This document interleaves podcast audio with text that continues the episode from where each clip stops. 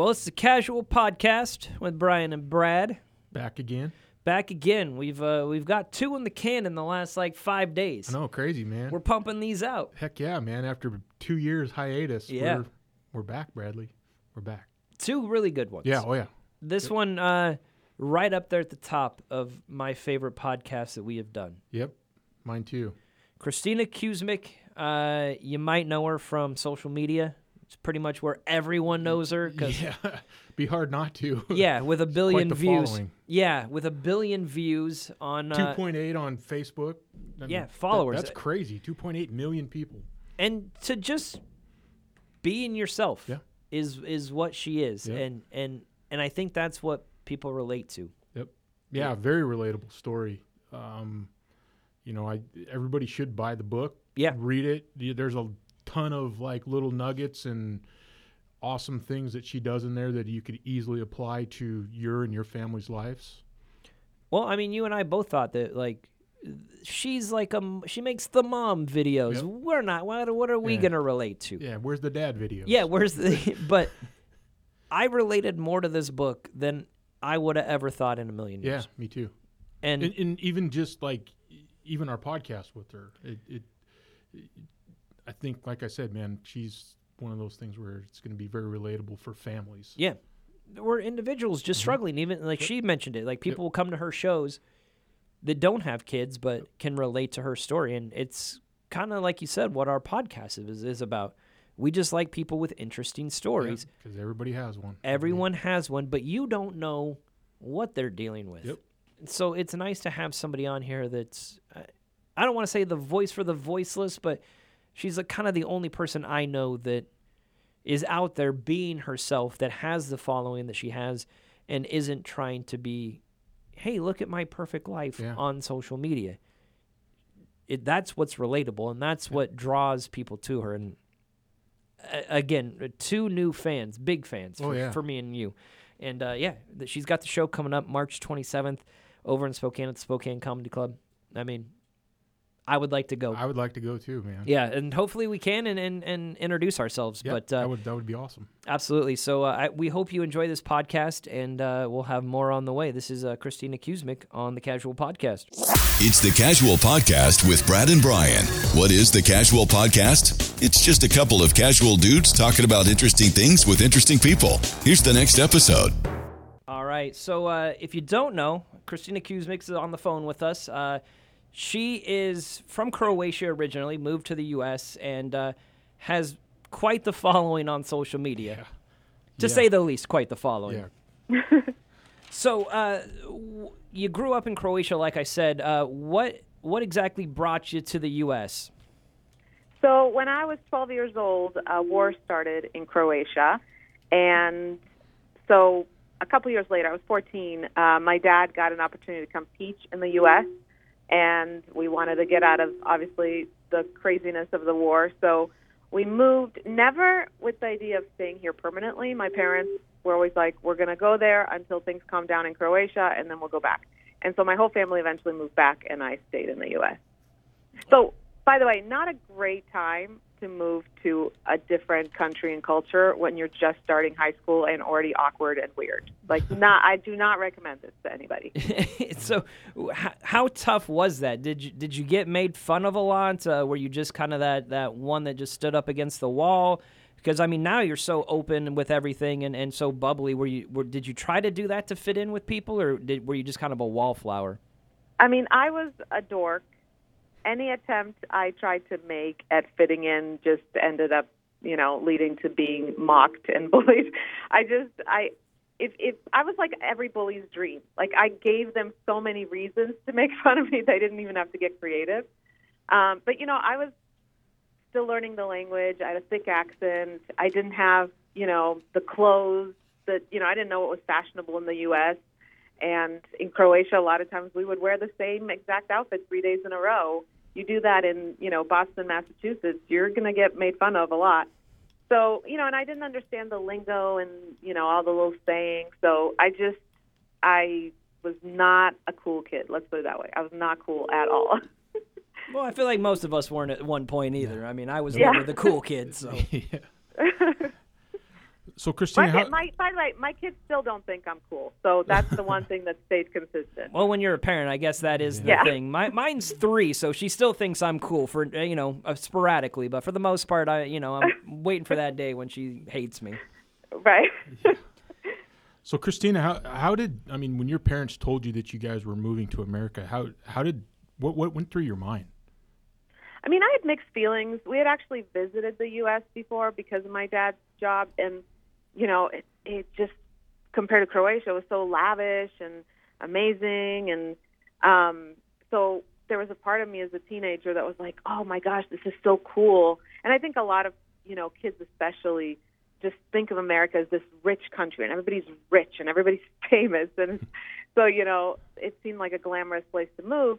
But then on the other hand, I definitely had the survivor survivor guilt thing because, you know, my friends are in Croatia still, you know, in running to basements at times trying to protect themselves from the bombs and, you know, struggling and the economy there was struggling and so I felt I definitely had these like feelings of guilt. Like why why do I get to leave that stress and go live somewhere nice and they don't? Which is a lot for a 14-year-old to process.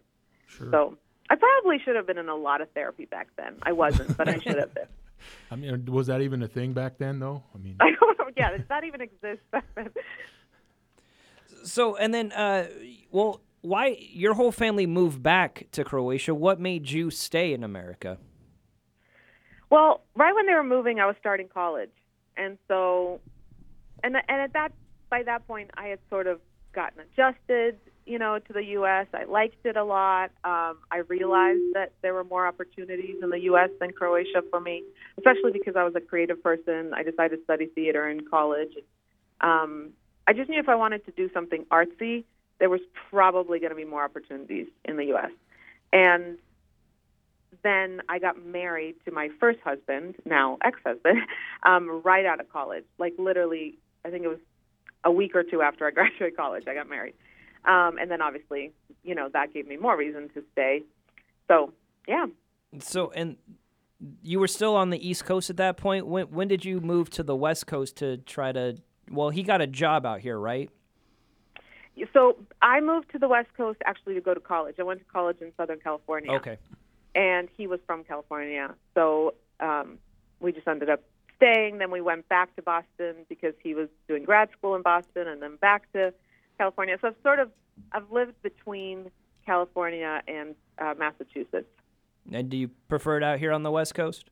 I don't ever want to move. I love it so much. I, I'm definitely a warm weather type person. If it's under 70 degrees, my neighbors my neighbors will tell you I'm wearing earmuffs.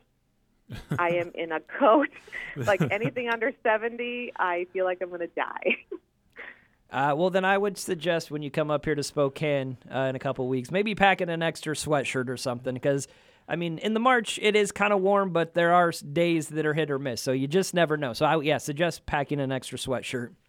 I'll bring a snowsuit just to be safe. End of March in Spokane. I'm not risking it. And then, uh, so when you were out here, uh, you got divorced, like you mentioned, uh, and then things kind of I don't want fell apart for you. Is that Uh, yeah, that's putting it mildly. okay? Um, yeah, I left uh, my marriage after five, five and a half years, and at the time my kids were one and a half and three, and I didn't ask for any child support. I just sort of, I didn't want to add any extra drama, any extra fighting, and I just decided to sort of just leave and figure it out, uh, which I don't advise, by the way, to anybody going through this. And so I ended up sharing a small bedroom with my children. I couldn't afford an apartment just for us, so I had a roommate in another room, and we shared. My kids and I shared a small room, and for a while slept on the floor because I couldn't even afford a bed until a friend of mine gave me a bed, and you know went on food stamps and just really struggled financially um, while you know waiting tables and trying to support my kids on that. But more than that, I sunk into a really deep depression, and I genuinely believed my children would be better off without me, and that was you know, struggling financially, anybody, especially if you're a parent struggling financially, that's already stressful enough. But then if you hate yourself on top of that and feel worthless, you know, that just obviously makes it so much harder.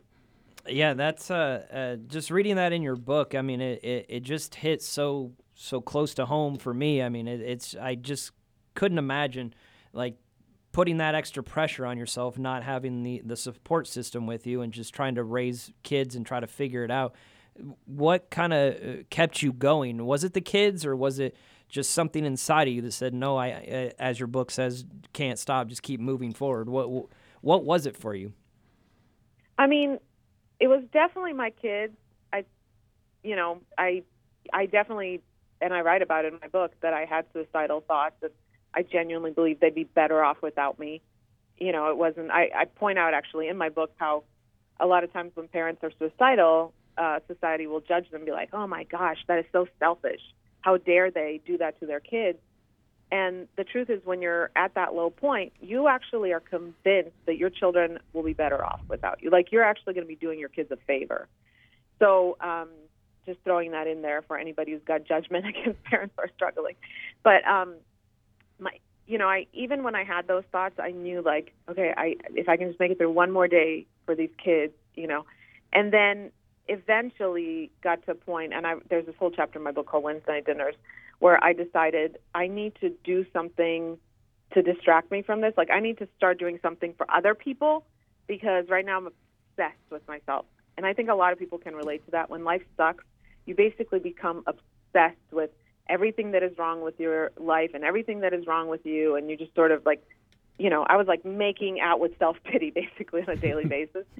And um and so I decided, you know, I'm going to try and volunteer. This will be great. It'll you know, if I focus on other people in need, it'll distract me from my own neediness.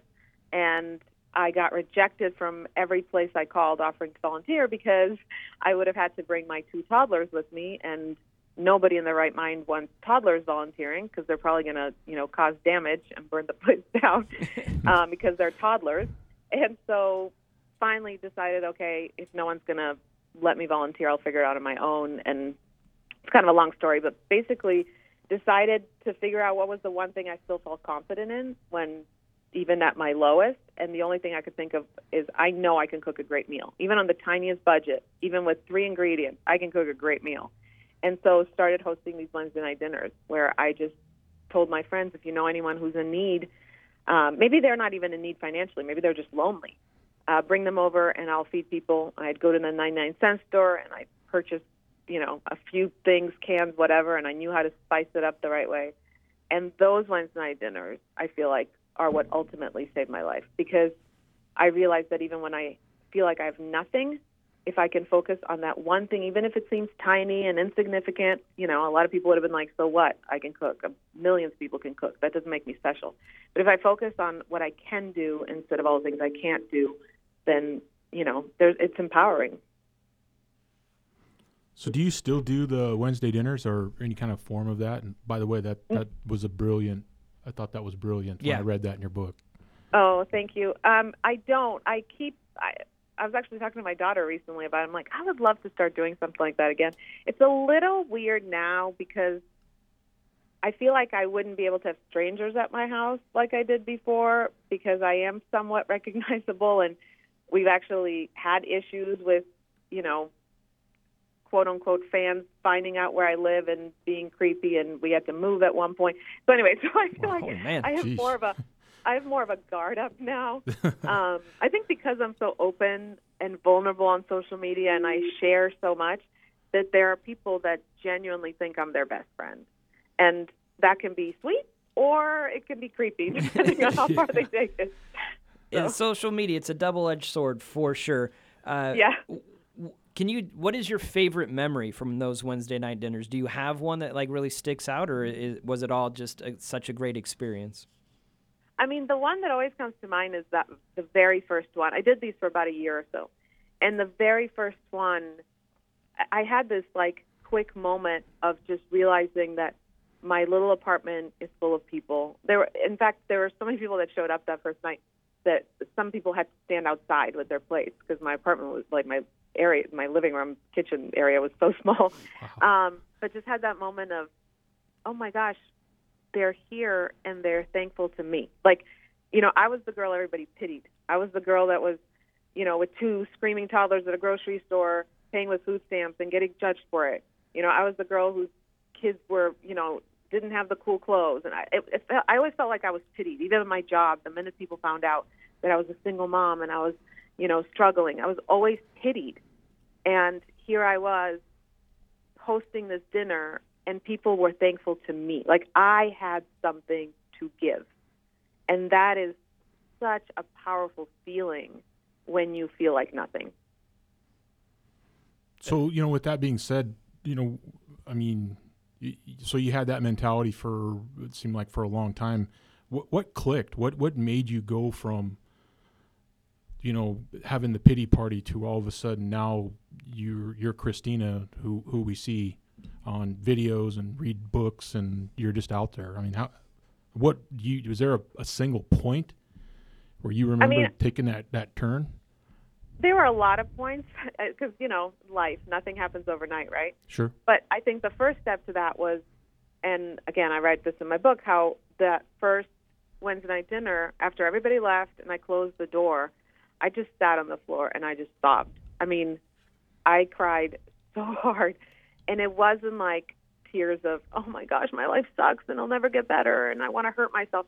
It was tears of, holy crap, like I have something to offer. Like I, I did, I put something positive into the world today. And that was my first sort of, you know, changing point, turning point of, okay, this is this is what I'm going to do from now on.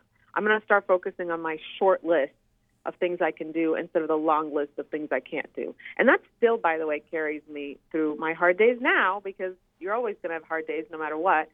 Um, my hard days now are very different than they were back then. Yeah. But even now, I'll, I'll think, okay, don't allow the few things that are completely out of your control control you completely. So I often ask myself, like, what is within my control today? What can I do? And that's immediately empowering. And I think thinking that way throughout the years after those Wednesday night dinners is what got me to the point, you know, where I'm today. But also, everything I create now, whether it's a funny, silly video that seems pointless, but I, I know it'll make somebody laugh, or whether it's, you know, those videos where I really open up and pour my heart out. I always think back, what did I need when I was at my lowest? That's always my goal. I want to be for others what I needed when I was at my lowest. And I needed to laugh, I needed to feel less alone. And so that's sort of what drives me and that that gives me the confidence to be as open as I am and talk about my flaws and shortcomings is that that's I needed that. I didn't need to see perfect people on social media. I needed to hear that somebody else has struggled and made it through. Yeah, well, you know, in your book, I mean, it's got a, lot of awesome stories and content, and there's a lot of really good things to take away. But after reading the book, I, the the biggest thing that I got out of it was like perspective. You know, Mm-hmm. know, like like hundred percent. It's it just how you view two different situations is how you're going to view the outcome in yourself as well. Yeah. And uh, as you know, since you read the book, which by the way, thank you for reading it, um, there's a chapter in there called Recovering Pessimist. Uh huh. Um, It's a good I, chapter. I really think, for me at least, I can't speak for other people, but I feel like I was born a negative person. like, I, like I don't know biologically if there's something within us that causes us to be born towards, you know, with a propensity towards negative versus positive. But um, and then also I grew up with parents who were very pessimistic, and in a culture, you know, Eastern European culture tends to be very pessimistic. You know, if you even think about like Eastern European literature in general, very very pessimistic. Um, and so, just that, just learning to, you know, in every situation, think, okay, if there's a 50% chance all of these bad things will happen, then there's a 50% chance the outcome could be good. Why am I only focusing on the 50% negative, right? Um, so just that alone, gosh, makes life so much easier. So and then transitioning kind of so uh, you worked at the restaurant there. Things started to kind of click for you. Uh, you you met your new husband. By the way, if you guys ever get divorced, I'm I'm not gay, but I would probably leave my wife for him because you talk so highly of him. Uh, he sounds fantastic, and his and his mom, by the way. know that. Uh, so so you met him, and then he kind of helped you. Like, well, he the big question was is what do you want to do with your life? And so, and that was the cooking videos, right? Yeah, so we didn't have a honeymoon or anything, and you know, he was he kind of had this talk with me, and he was like, "What do you want to do? Like, you're so creative. You're you know, you have so much passion. What do you want to do?" And I had no idea because I had been in survival mode. And then finally, when I gave gave it some thought, you know, I thought those those Wednesday night dinners saved my life. And you know, my grandmother taught me how to cook when I was really little, and I'm I was very close with her. It was just sort of a part of my childhood, and now is a big part of my turning point out of my you know struggling and depression all that. And so I thought I'm just going to make some cooking videos. Not I wasn't trying to become internet famous or anything. Um, put some recipes online, and then literally within weeks, a few weeks of me putting these videos out, somebody on YouTube found them and said, "Oh my gosh, I love your personality. You should enter the Oprah competition." And I was like, "I don't. We don't even have a working television right now. I know who Oprah is, but I don't know what you're talking about." So the lady, who by the way, years later, like more than 10 years after this whole thing happened, I got to meet her um, in person, but the woman who emailed me. Anyway, so I enter this Oprah competition, and long story short, I get picked out of, I forget how many, thousands of people audition to be in this competition produced by Mark Burnett. 10 people trying to get their own TV show, and I end up winning the whole thing, which was insane. So basically, a few years before that, I'm sleeping on the floor and now Oprah is giving me a cooking show on her network, which was I it's just I still when I tell the story I feel like I'm lying. It's insane. I mean, yeah, anything anytime anyone has a story about Oprah and they can say they know Oprah is absolutely amazing. so so you Yeah. and Zach Anner actually both won it, right? Yes. And yes, and he he is still one of my best friends. I mean, we we met through that experience, and nobody else in the world can relate to you know what what we went through and what that's like. And to I mean, he he's like a brother to me. I love the guy. it, that that was one of my questions. I know you talked about it in the book too. Uh, being locked up in a hotel, not being able to like read a like. How did you not go crazy, with Yeah, that? It's crazy. It was insane. I mean, they took the TVs out of our room. So a lot of people think like, oh, hotel room sounds fun. You can just watch TV.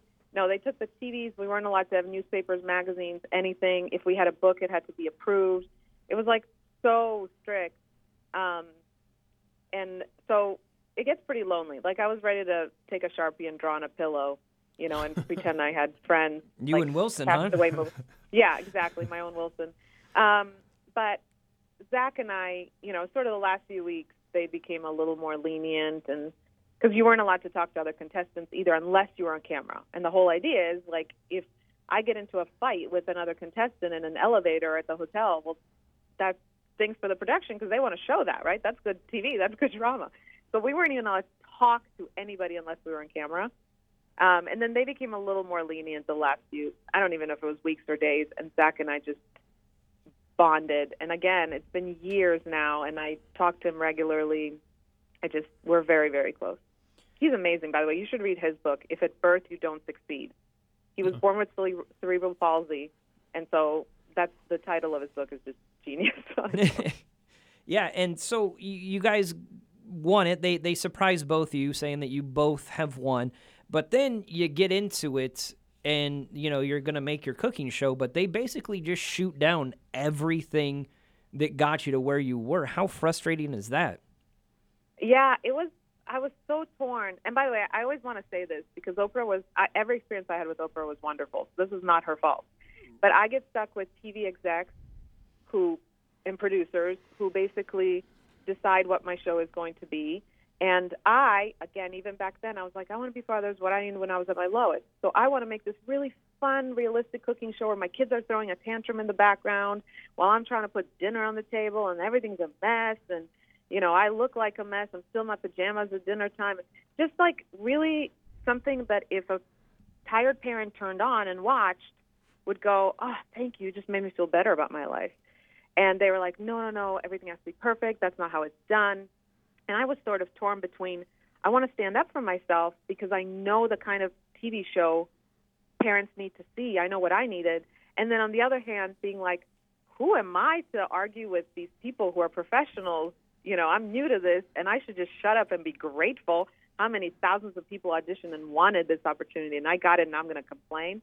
So it's just like I was so torn and um I've learned my lesson since if you know, now I'm I'm much better about standing up for myself. So you, you said that you and Oprah have had several interactions, do you, do you guys still have? I mean, you, are you still in contact with her? No, and I and it's so many times like people have been like, "Well, can you still call her?" And I mean, I still have the number, not her personal number, but like the office number saved in my phone. But I would never, you know, take advantage of that or cross the line. I do still, literally to this day, have random people email me and go, "Hey, I'm starting a new business, so could you please just call Oprah and let her know?" And I'm like, "Oh yeah, sure. Let me, Yeah, let you me know- get right on that." Yeah, you're. Can you call your good friend Oprah that yeah. your bestie, really? And Right. uh, just circling back, I just wanted to give Kim Schofield a, a shout out because she's the one that emailed you, right? To yes, yes. To to get you into the competition, and and so you, have you only met her the one time, or is that someone you you talked to? Yeah, so ye- no, years went by, um, and we sort of stayed in touch actually over social media. And then I had a speaking gig in Arizona, and so I think I said it was 10 years later. It was less than 10 years later because 10 years was like a year ago, I guess. But anyway, who cares? um, I had a speaking gig in Arizona, and I let her know and I was like, I really my dream has been to meet you in person and thank you because you changed my life. Like if you hadn't emailed me, you know, seen one of my videos, emailed me about that Oprah link, it never would have happened. And so we got to meet and it was just the best. Like it was such a I should have probably filmed that because it was a really cool moment. Yeah, that's amazing. It, well, it's just nice that people are out there being like, "Hey, you can do this," and they believe in you, and like complete strangers. That's kind of the I know. power of the internet, right? And she had no like I was a nobody. Like my cooking videos had like 200 views. Like you know what I mean? Like it, it was probably my husband watched it 199 times and my mom watched it once. Like nobody nobody knew who I was. So she wasn't even trying to get anything out of this. She just saw me, thought I had the right personality for TV and wanted to encourage me. That's a, that's amazing. Yeah, it's that again. That's the power of the internet. There there is good to the internet. and There's also bad, but you know the good is always what out, outweighs and wins every time. Yeah. So uh, also, I wanted to just uh, after the whole uh, TV cooking show thing with Oprah kind of fell through. Uh, Zach was actually the one that gave you your first camera and said, "Hey, you need to keep making your videos, right?" Yeah. So he kept telling me, he's like, why don't you just make, you know, you used to do the cooking videos, make videos on your own. And at that point, I don't know, I just was, I felt a little burnt out by the way the whole cooking show turned out. And part of me questioned whether maybe that's what people want. Maybe they want the perfect thing. And I don't know, I just felt kind of not into it. And then I gave birth to my third baby, and Zach showed up to come meet the baby at the hospital and was like, This is your gift for yay, you popped out another child. And instead of, you know, a baby blanket or whatever you typically get, um, he gave me a camera and he said, Here, now there's no excuses. Just start making videos. And then I actually still for an entire year didn't do it. It just sat in the box. I didn't even open the box. And um and then about right I think it was like right before my son's first birthday, I made my very first, you know, parenting, non cooking video. And it was four reasons stretch marks are sexy. And it came from me, you know, the night before I shot the video, sitting in my living room, you know, late at night, everybody's asleep, my shirt is all the way up and I'm breastfeeding my baby and I look down at my stomach and it's covered in stretch marks and I have the, you know, typical stupid reaction of, "Oh my gosh, this is so ugly. My stomach's so ugly. Ugh. You know, my stretch marks look like a roadmap to hell. Like, what is happening over there? And then um, had this moment of, oh my gosh, there's like th- um, these thoughts are going through my head as my baby is breastfeeding, and I'm like, there's legit milk shooting out of my nipples right now and keeping a human being alive. Like that is magical. That's amazing. And here I am worried about, oh, my stomach, and it's got wrinkles on it, and you know. And so, anyway, I thought I know I'm not the only one with these thoughts, and I shot my first video the next day. So you have like over one million or one billion video views. What what goes through your mind? You know, when I mean, you said you started this and didn't really think anything of it. I mean, a billion views. That's uh, that's pretty incredible. It's a pretty good benchmark. Yeah, I mean, I can't. It's hard for me to even grasp. Honestly, I can't. I, it's it just looks like a number, but it hasn't really sunk in, kind of thing. Even on, you know, I it's. I don't ever want to get used to it. I guess I'm glad that it's still shocking to me. I'm glad that when I post the video, and people love it and they share it, that that it still gives me that feeling of like, oh, good, this resonated. You know, because I do think it's easy to just get used to it and expect it and take it for granted and um, I don't want to. well, that's a good way to look Yeah, at it. I mean, to just keep going and going, you know, I- this is helping people. And then, so that was the first one you shot, but the one that really caught fire was the uh, breastfeeding in public one that, that Ashton Kutcher shared. Yeah, so you know, started seeing wars online about, you know, people shaming women because they're breastfeeding in public. And I I dealt with the same thing. I breastfed all three of my kids and so if we were at a restaurant or something, even if I had a cover on, you know, whatever, it was just like people just thought it was gross and disgusting and so I decided to make this sarcastic video called Four Reasons Women Should Never Breastfeed in Public. And it was basically, you know, pointing out how stupid those arguments are and how silly they are. And the same people that have a problem with that, you know, do not have a problem with, you know, nudity in other ways or whatever. And so, um, posted that video, and then within a few days, woke up to my phone just like, just n- numerous texts. I wasn't following Ashton Kutcher on social media, but a lot of my friends were, and they were like, "Oh my gosh, Ashton Kutcher shared your video," and it, that video was my first video that hit a million views. And then all of a sudden, People Magazine is calling, and Cosmopolitan Magazine is calling, like all these news out. And then I, I even did a, you know, segment on CNN about the video. So it's just, it just sort of blew up into this thing I wasn't expecting. And that was sort of the first one that started getting me noticed. Very cool. So, like, I mean, would people come up and say something to you when you're breastfeeding your kids, or was it more just the looks, or a combination of both? Um, both, but I've been told I I think it was actually my first, which is always the hardest because it's your first and you're still nervous. You know, young. I was a young mom. I had him at 24.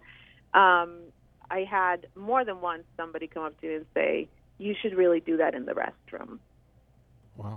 And you know, now I would be like, "Well, do you eat your food in the restroom, lady? You sit in the stall, and that's where you eat your burger." You know, but back then I was just like mortified and oh my gosh, and felt self-conscious, and you know, because I was young and new to all this. Um, I have a shirt. We actually sell it on my at my shows on tour. That's um, just says "Mind Your Own Motherhood," and I'm like, man, I really wish I had that shirt back then. I would just wear it everywhere.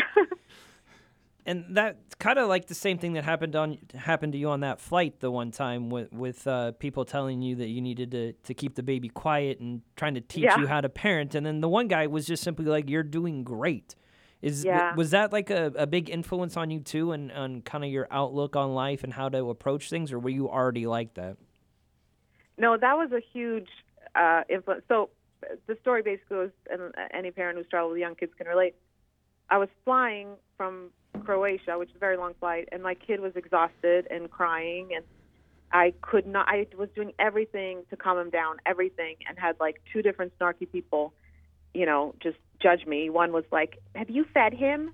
And I wanted to be like, "No, I only feed my kids on Tuesdays, so it's Wednesday, so he's gonna have to wait six days."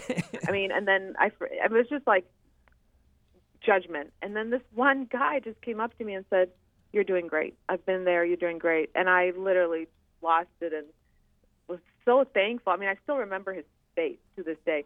But then also, when and I think I, I well, I did share this in my uh, book as well. When I was using my food stamps, I got judged. And Yeah. there was this one lady behind me in line at the grocery store, and she said, "Why don't you get a real job instead of mooching off the government?" And this is like I have two little kids, which shopping with a two and a three year old is already very very hard. And then I'm paying with food stamps. I'm feeling already bad about myself. This is the point where I hated myself. And then I have this lady who, by the way, I did have more than one job. I had two jobs at the time.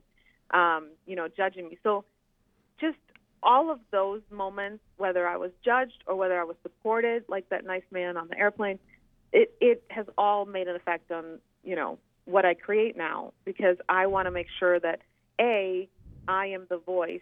If if they don't have someone in their regular life saying you're doing great, I want to be that voice for them. And second of all, I want to empower them to stand up for themselves and to not feel like they have to shrink or go breastfeed their kid in the, you know, um, bathroom or feel guilty if their kid is crying on an airplane. So, would I mean, do you did you or do you did you defend yourself in situations like that? I mean, did you stand up and say something back if if the couple snarky people said something to you on that that flight, or in a restaurant or something, do you do you defend yourself? No, I'm able to do that now, and I don't know if that just comes with age. I'm in my 40s now, um, or just more confidence. But like the food stamp story with the lady, you know, making that snarky comment, I couldn't stand up for myself because I already hated myself at the time. So if anybody wanted to judge me, I was in the mindset of like I deserve it. I deserve all the hate I receive, which is so sad, you know. But I think a lot of parents already, even if they're not at the point where they hate themselves, right? Every every parent I know, every parent has some sort of guilt. Yeah. And so if you struggle with parenting guilt and then somebody's adding guilt a lot of times you actually believe it. You believe you're you deserve that because you believe you're you could do better and you're a bad parent and that's honestly what breaks my heart so much and it's what I hear from my followers the most is how bad they feel about themselves, how bad they feel that they can't be a perfect parent, which by the way is impossible. Nobody is, right? But Yeah. we can't reach this this bar, this unrealistic bar we set for ourselves, and because we can't reach it, we just beat ourselves up constantly, and it's it's just heartbreaking and unnecessary. Yeah, the, the line in your book, uh, you know, more credit than criticism, more grace than judgment. I mean that, that Yeah. that's just an awesome saying. I mean, and, and it applies in so many situations. And Do you come up with like that, or is is this stuff you learned in therapy? Like, oh, are you a therapist? Like, how did you learn to have this outlook on life and and get? s- I, I- I mean, I think you're a genius, really, in just the way that you oh. approach life. But like, is that just the school of hard knocks, or is it like is it something that you learned from therapy or a class or whatever it may be? No, it's all just comes from my life, my own life. So, for example, more credit than criticism, more grace than judgment is something I would say to myself. Even the title of the book, Hold On But Don't Hold Still, was something that I would say to myself. Sort of became, became my mantra of like, hold on, okay? You you do not end your life. Do not, you know, you got to hold on. Hold on to life. Hold on to the people who are supporting you and being positive. Hold on to hope, but don't hold still. Meaning, you can't just sit on your butt and be passive. Like you got to keep taking steps forward. You got to be proactive. So, and then again, the more credit than criticism, more grace than judgment. Like most humans, I would lay in bed at the end of the day and think about all the things I didn't get done on my to-do list and what a loser I am, and all the little parenting mistakes I made and how I could have done better. And then I was like, no, no, no, no, no. Okay, every night instead of the judgment and criticism and all that stuff, I'm going to literally start listing things I did right and I'm going to focus on the things I actually got done, even if they seem silly. Like I got out of bed and I brushed my teeth and I fed my children and I answered that email. I'm just going to focus, like during the day, whatever. I got to make sure I get stuff done. But when I'm in bed at night, I'm only allowed to focus on what I actually did right. And my gosh, if you want, like, if you need to sleep better, try that. Like before you try melatonin or anything else, try that first. And it's just works. little. So- and you did that for a year, right? Every every night you wrote down something that that you did good.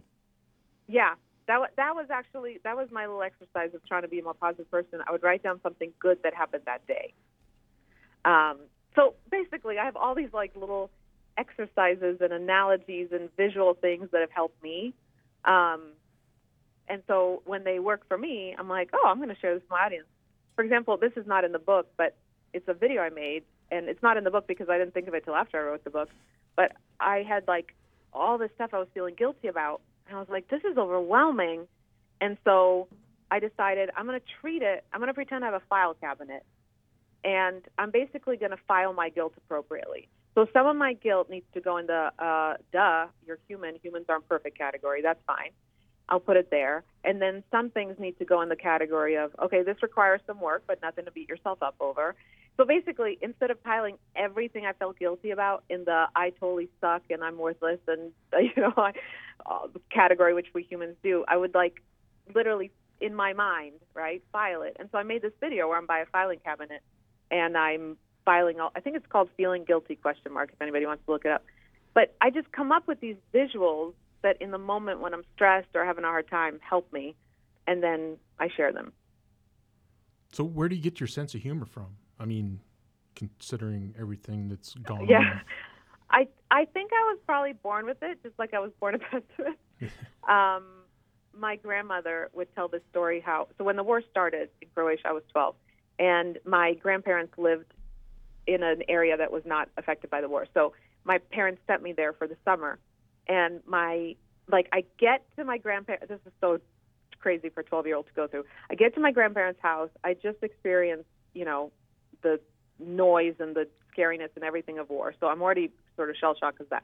I arrive, and like two days after my grandparents' house, my grandfather falls to the ground, has a heart attack.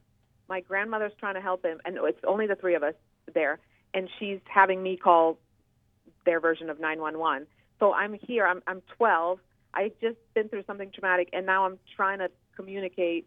You know that my grandfather just had a heart attack, and I watched them come and take him, and it's just like it was like so much all at once.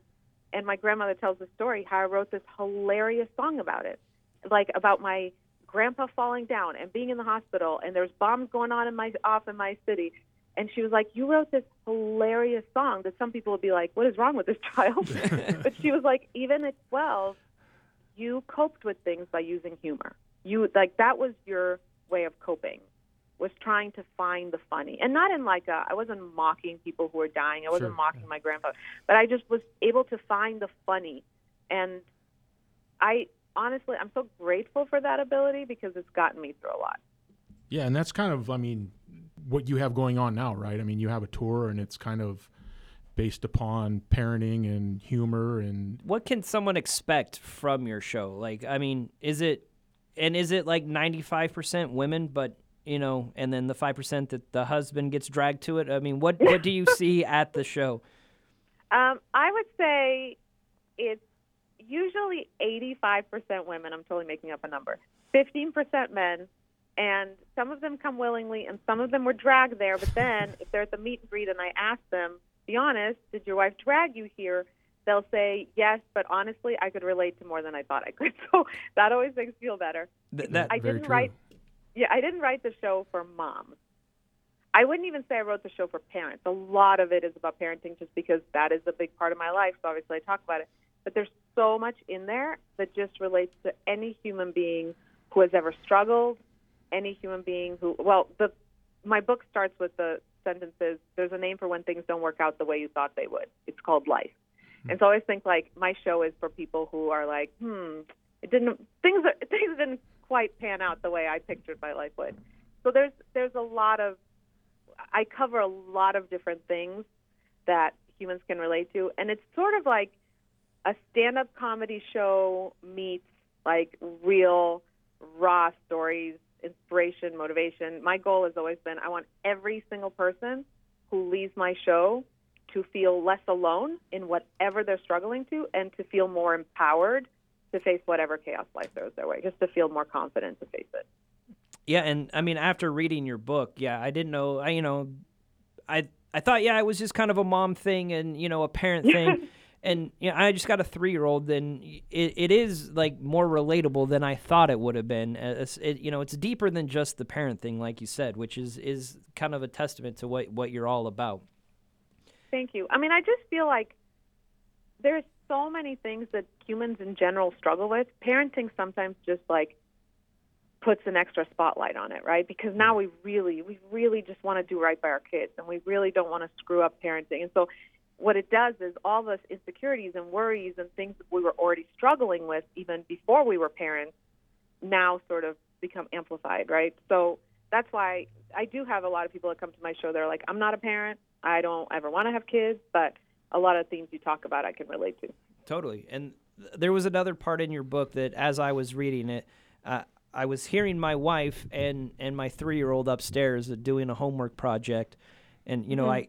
I had to go upstairs because I was I was literally reading the the part where uh, your daughter wanted to make the, the solar or you wanted to make the solar system cake and go all out with it, and then my wife was doing the exact same thing like no no you got to do it here you got to do it there this is how we should do it like so how do you step back and, and realize okay wait a minute I should let her do this the way that she wants to do it what, what there was a very uh, interesting uh, anecdote in your book about that but like what was that point where you're like oh crap you know I'm, I'm trying to take this over I probably shouldn't I mean, to be honest, I still struggle with it. I think, you know, we parents are control freaks. It just happens. That when you have a child, you become a control freak.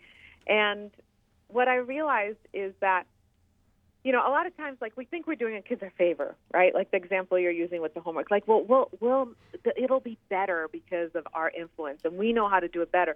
But really, the message we're sending them is your way's not good enough. Your ideas are not good enough.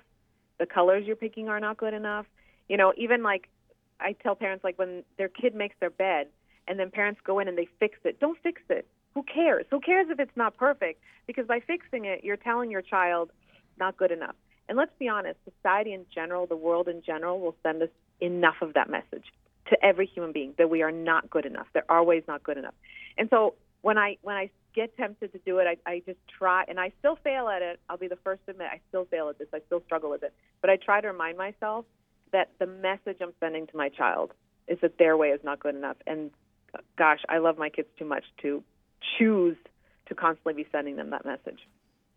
And the other uh, part in your book that I that I found fascinating, and I'm going to carry on with me is uh, when you took your son out to find three good deeds and you couldn't go mm. home. That was that was mm-hmm. like kind of a mind-boggling yeah. thing for me, and and I, just such a. How did you come up with that? Uh, I, again, I, I'm so impressed by all the things you come up with and the way you do things, but like.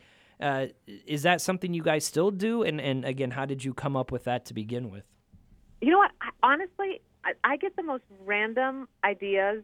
It's so weird. Like a lot of times my ideas will come to me when I'm in the shower. I think it's because nobody's distracting me and I can think clear. But like I'll just get random ideas and I won't know if they'll work or not. So that was that just came to me out of the blue and it was so fun. And I actually think it makes for a really great date night too. Um, you know, and you got to set it up like 2 hours, you know, here are the rules or whatever. But um yeah, I have no idea. People always ask me where my ideas come from. I I have no. They just pop in my head, and I'm so glad. It's going to be a very sad day when they stop popping in my head. Maybe that's when I retire. That's that's that's when I know it's time to retire. Yeah, I, you know, I think the the couple of things that I'm going to take away from your book is is the, your yeah but game that you came up with. Mm. I mean, yeah. is is that another shower moment? I mean, is that or driving around and it just popped in your head, or um, um, yeah. So again, that was inspired by me being a pessimist, recovering pessimist, and I saw that in my oldest son. And I don't believe in suppressing your feelings. I don't. The way I describe it in my book is, I feel like, you know, if we suppress our feelings, um, obviously healing doesn't happen when you suppress your feelings, right? But if you're just dwelling on them nonstop, that's not good either. So in the book, I describe it as when you marinate chicken, right? Pretend that the marinade is your misery and you are the chicken. You're the piece of meat. And, you know, get in that marinade, right? Get in that marinade. Let yourself feel what you feel. Allow yourself to be angry. Allow yourself to feel sad. Let it season you. But then, if you left that chicken in the marinade for days or weeks or years, it would turn into gelatinous poison. And that's basically what's going to happen to our joy um, and even our willingness to move forward. It's going to turn into poison if we don't eventually go, okay, I, I felt it. Maybe I even spoke to a therapist about it, but now I'm going to get myself out of that marinade and I'm going to do what I can. I'm going to do what's within my control to move forward. So the yeah but game was sort of a way to help my kids get out of that marinade. So I would tell them, tell me exactly what you're miserable about. Yeah, lay it on me. Say it all. And then after they were done, you know, venting, I'd say, okay, now yeah, but.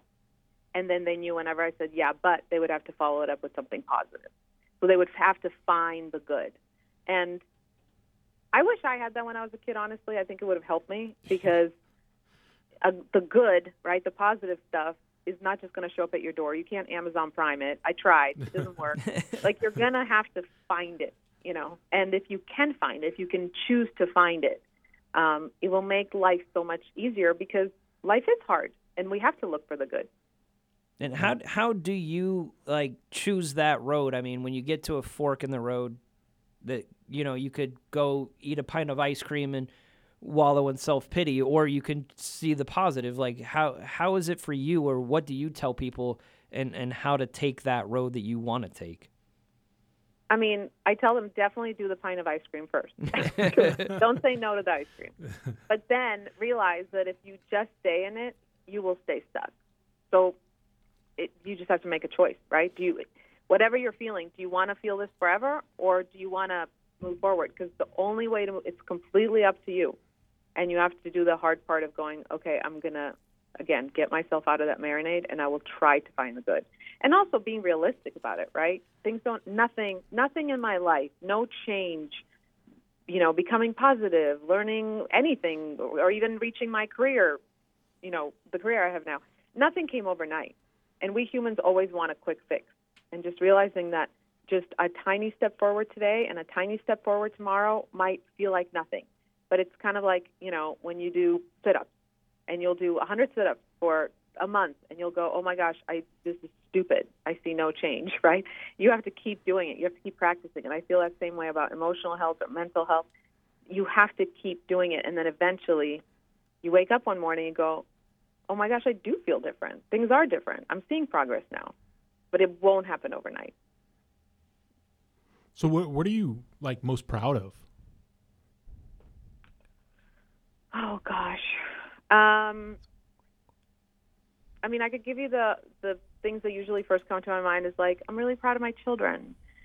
Um but honestly, probably what I'm what I had what I've had to work the most at, the hardest at is how I treat myself. So I would say what I'm most proud of and what was the hardest journey for me was just learning to be really kind to myself, to give myself that grace, to not beat myself up every time I make a mistake, to just, I mean, it sounds so simple, but it's so freaking hard just to be kind to myself. Because So- I didn't know how to do that for a very, very, very long time.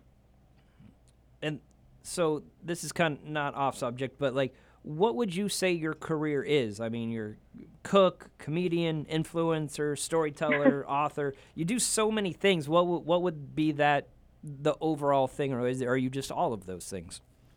You know what's funny is my kids ask me this all the time. They're like, I have to fill out what your job is, mom, on a you know some paperwork, and I was like, I don't know. I have no idea. it's just I don't even know. I mean, I literally don't have an answer. Um, this is the cheesiest thing I can tell you, but one of my followers said this, and I loved it. Um, they said, "You're a cheerleader for humans," and I was like, you know what? I can. I would not know what to do with pom poms, and I could not do the splits, but I like the idea of sort of being somebody. Somebody else said you validate the suck in life, and I was like, I like that. so, um, so I have no idea. I guess the simplest thing would be content creator, author, but I don't, that just seems. I don't know. I don't know what I am. I'm just a fellow flawed human trying to make others feel a little better. I love it. And so, like, what do you think you would be doing if there wasn't social media? Would you still be trying to make a, a TV show, or uh, what? What was your path before you got on this one? I mean, I studied theater in college, and like even for my senior thesis, wrote a one-woman show, and I feel like I probably would be trying to find small local theaters to be a part of, or to, you know, write a one-woman show and perform it at some little theater, and you know, some. I, I I'm assuming it would be something like that. S- And now I get to do basically that, but on a bigger scale, which is really fun. Yeah, and so I mean, you're you're basically just yourself. I mean, that's what's got you the following. Everyone loves you because you know you are flawed and you don't you don't hide away from that. Was that was that a conscious choice to make, or is it hard for you to be like, man, I really don't want to share this? Uh, I mean, you had the the thing with your son recently, but it, Yeah. was that was that really hard to make that choice? Be like, all right, I mean, this is what people love, and you know, I got to do it, even though I don't want to do it. It was hard to share at first because I wasn't used to the hate yet. Now I'm used to it. so, you know, at first, when I shared, for example, that I was on food stamps, um, yes, there was a lot of like, oh my gosh, thank you for sharing that. But then there was a lot of shame thrown my way, right? And a lot of people judging me. A lot of people judging me when I admitted I had gone through a depression. So um, now it's not hard for me to share because I am at a point in my life where I really do not care about other people's judgments and opinions. And I think the people who are judging and hating and all that are probably the people that actually need to hear it the most because they got a lot of stuff they're not comfortable sharing. And maybe if somebody else does, you know, they'll finally be able to be honest about their own stuff. But the thing with my son, um, so what you're referring to is we did a video where he opened up about his own mental health struggles and self-medicating and all of it. So we had been going through this as a family for years, and I never said anything. And even on, in my book, in the last chapter, I touch on the fact. The last chapter starts with me saying how I broke down in public and sobbed into a spinach dip at a public at a restaurant, and I don't even think I mentioned this in the book, but like it was in my town where a lot of people know who I am, and people are staring at me, and I'm just sobbing into spinach dip. And so I sort of hint in the last chapter that our family had gone through something difficult, but I don't share what it is because it is not my place. I have never anything I've ever shared on social media or in my book, I have gotten approval from my children to share. So um, I just never want to break that boundary. I don't want to make, you know, I don't want to disrespect them in that way. And so when my son told me that he wanted to open up about his own struggles, I actually gave him seven months to change his mind. And I'd mm. warned him. I said there will be people who will write awful things, and you know, I warned him at all of it and gave him time. And I was really proud of him. He wanted to do it for the same reason I talk so openly about is that, you know, he's like, Mom, if it helps somebody else feel less alone, then great. So I'm really, really proud of him because I don't know that at 18 I would have had that much confidence to share my stuff. No, no, definitely I wouldn't Yeah, have. I know yeah. that for a fact. I would have just bottled all that up and just continued to struggle with it. So it is again, that's the Very the good impressive. side of of social media where you, I'm not alone. There are other people out there. Yeah, and there was we, we actually after that video we did two Q and A's that are also on my Facebook page and YouTube channel, and we just had people sending questions for him. And one person asked, "Are you worried about the judgment um, that comes with talking about mental health struggles and self-medicating and drugs and all of this stuff that you know now he's been over two years sober? But are you worried about the judgment you'll receive for being so open?" And without even think, and he didn't know ahead any of the questions that we were going to get without even thinking about it immediately he goes that's on them and i literally got like choked up because i was like man i can't even imagine having that attitude at 18 like that's on them like realizing that that is that that judgment is is not personal that is not about me Yeah, that's. I mean, that's very impressive, and you know, and good on you and your family for you know recognizing and owning that. It, I always find it odd that like people have this stigma about talking about mental illness and the, the possible outcomes of it. Um, so again, you know, I, I think that's that's big for you and your family to put yourselves out there. You know, and with that said, I mean, how how does your family like handle your fame or or the haters? I mean, your husband. I mean, how how does he not want to just like go into a rage and go find this person and beat him up? Um, I mean, there's we, we've definitely been through some awkward situations again with, you know, we had this awful situation where this one woman literally went on my social. She hated me for some reason. I'm still I have no idea why, and she was from my town and decided to tell over two million people on my Facebook page where my son goes to preschool and what time he gets what time he gets picked up. Whoa. Wow. And so we had to immediately pull him out of school because, again, with that many followers on a public page, it takes one crazy person, right, to Yeah. decide to go kidnap my child.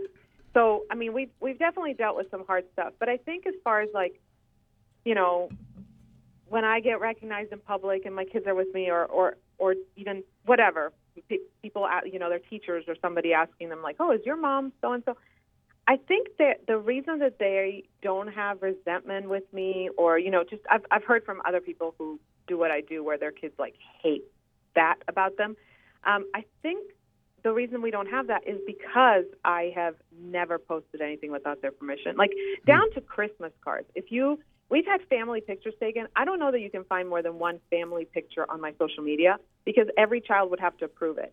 And they're not going to. Like, there's always going to be at least one kid who's going to be like, you're not posting that. I don't want my friends to see that. So, because they know that they always have the right to say no, or, you know, even there was this one story where my son, my oldest son, this is when he was really struggling, he had just finished a lacrosse game, and I knew he was having a bad day, and he was walking up to me, and I could see on his face he was really struggling. And right as he's walking up to me and looking like really just depressed, and he had had a really rough few weeks, this woman comes up to me and she's like, "Oh my gosh, let's take some pictures, blah blah blah." And I had that moment where I was like, "She's she's gonna think I am an awful snobby human being." But the last thing my son needs right now is to watch me take pictures while some, with someone while he's literally hurting and just wants to go home. And so I just, as politely as I could, said to her, I would love to do this another time. I, I can't do this right now. I need to focus on my son. And I have no idea what she thinks of me. and I can't care. You know what I mean? Like, but because my son, by the time I had said this to her, he had already approached me and he heard that. Like, I think it's because of that, they haven't been resentful about what I do. Does that make sense? Yeah, Yeah, oh, absolutely. perfectly. I mean, it, it, it's just hard to find that that that thin line there to be on what side. You know, I mean, it's just Yeah. it's amazing. I mean, obviously we don't deal with that. We don't have people approaching us in public yelling or wanting to take photos. But Nope. w- what do you get the most when when someone sees you out in public? What do they yell or say to you? Is it just "Oh my God, I want to take a photo," or is it do is there like a saying that you have that they yell at you or? I mean, a lot of times it's honestly people who will come up to me and like almost whisper because they don't want anybody hear, and they'll tell me, you know, I went through postpartum depression, and this specific video of yours helped me, or I went through a really bad divorce, or I mean, it's people who are like hurting and just want to. And I'm I'm like getting choked up just telling this right now, but just want to tell me that something I said or wrote helped them. And my gosh, like that is, uh, you know, on days where I'm like, I have nothing else to contribute. I don't, I don't have another video idea. I don't, you know, or on our days where I'm just like getting so much hate from various people. Like that's the stuff that keeps me going. Is I don't even like what a, what a how amazing. I don't even know the word from something that I create to be able to touch someone who I don't even know. Right? I don't even know these people, and unless they run into me, I will never know. Like I'm that's so humbling to me. And actually, at my shows, we do a meet and greet after. Uh, it's you know you have to have meet and greet tickets, obviously, Right. but it's the same thing. Like people just open up, and sometimes I'm the first person they've said something to because they carry shame about whatever they're feeling or going through, and so that's usually it. Just it what it does is it makes me realize how much everybody is hurting. Every single human being has their struggles. And it's not that, you know, that means that every human being is struggling every single day, but everybody's got a story. Everybody's been through something hard. And so many people don't have anybody that is helping them feel, you know, like, oh, same here. Me too. You're normal for feeling that. You're okay. It's going to be okay.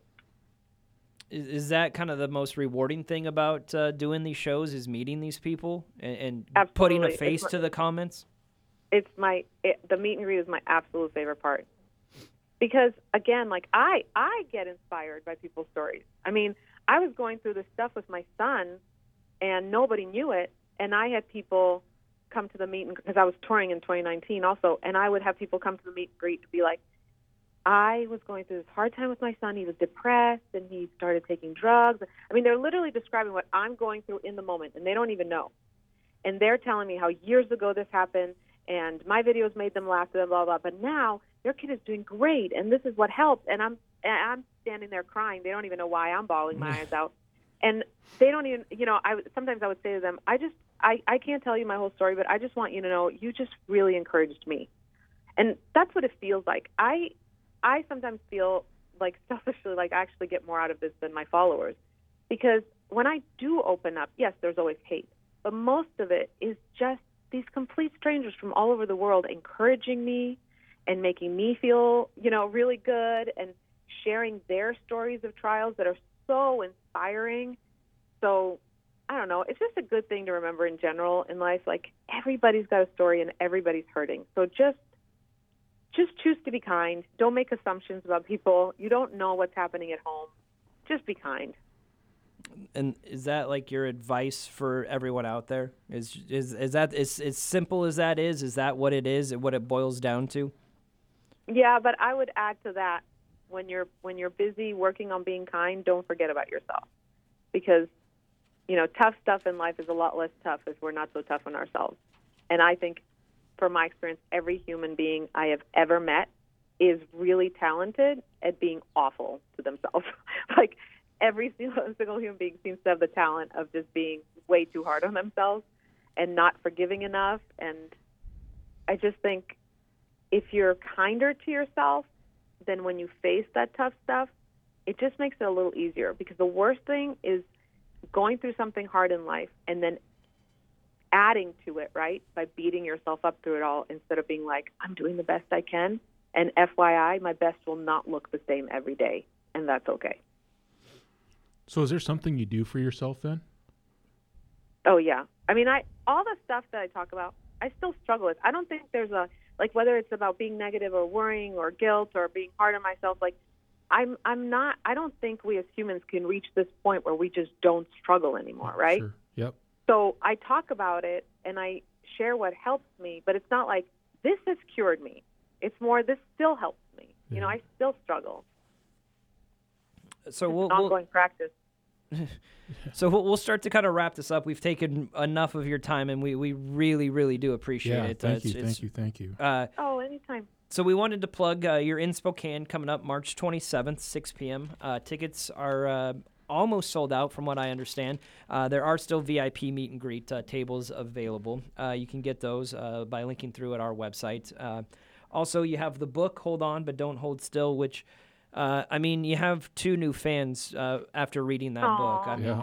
It, it, it's absolutely amazing and, Yeah. and it's just so Awesome. enlightening i feel Yep. like uh, and and everyone can relate to it i know we mentioned it that you know it's you, a lot of people might think that you're just for moms or families but i mean absolutely everyone no matter the age can relate to this story and you know uh, we thank you for sharing it and being so open Thank you so much. I appreciate that. yeah, and uh, also if you know if you run out of uh, video ideas, the one that you made the, like a couple weeks ago last week uh, of hey, I don't know who, he, who needs to hear this, but you have laundry in the washing machine. that was me, and I had to go take it out. So just make them simple like that, uh, that because it does really help that too.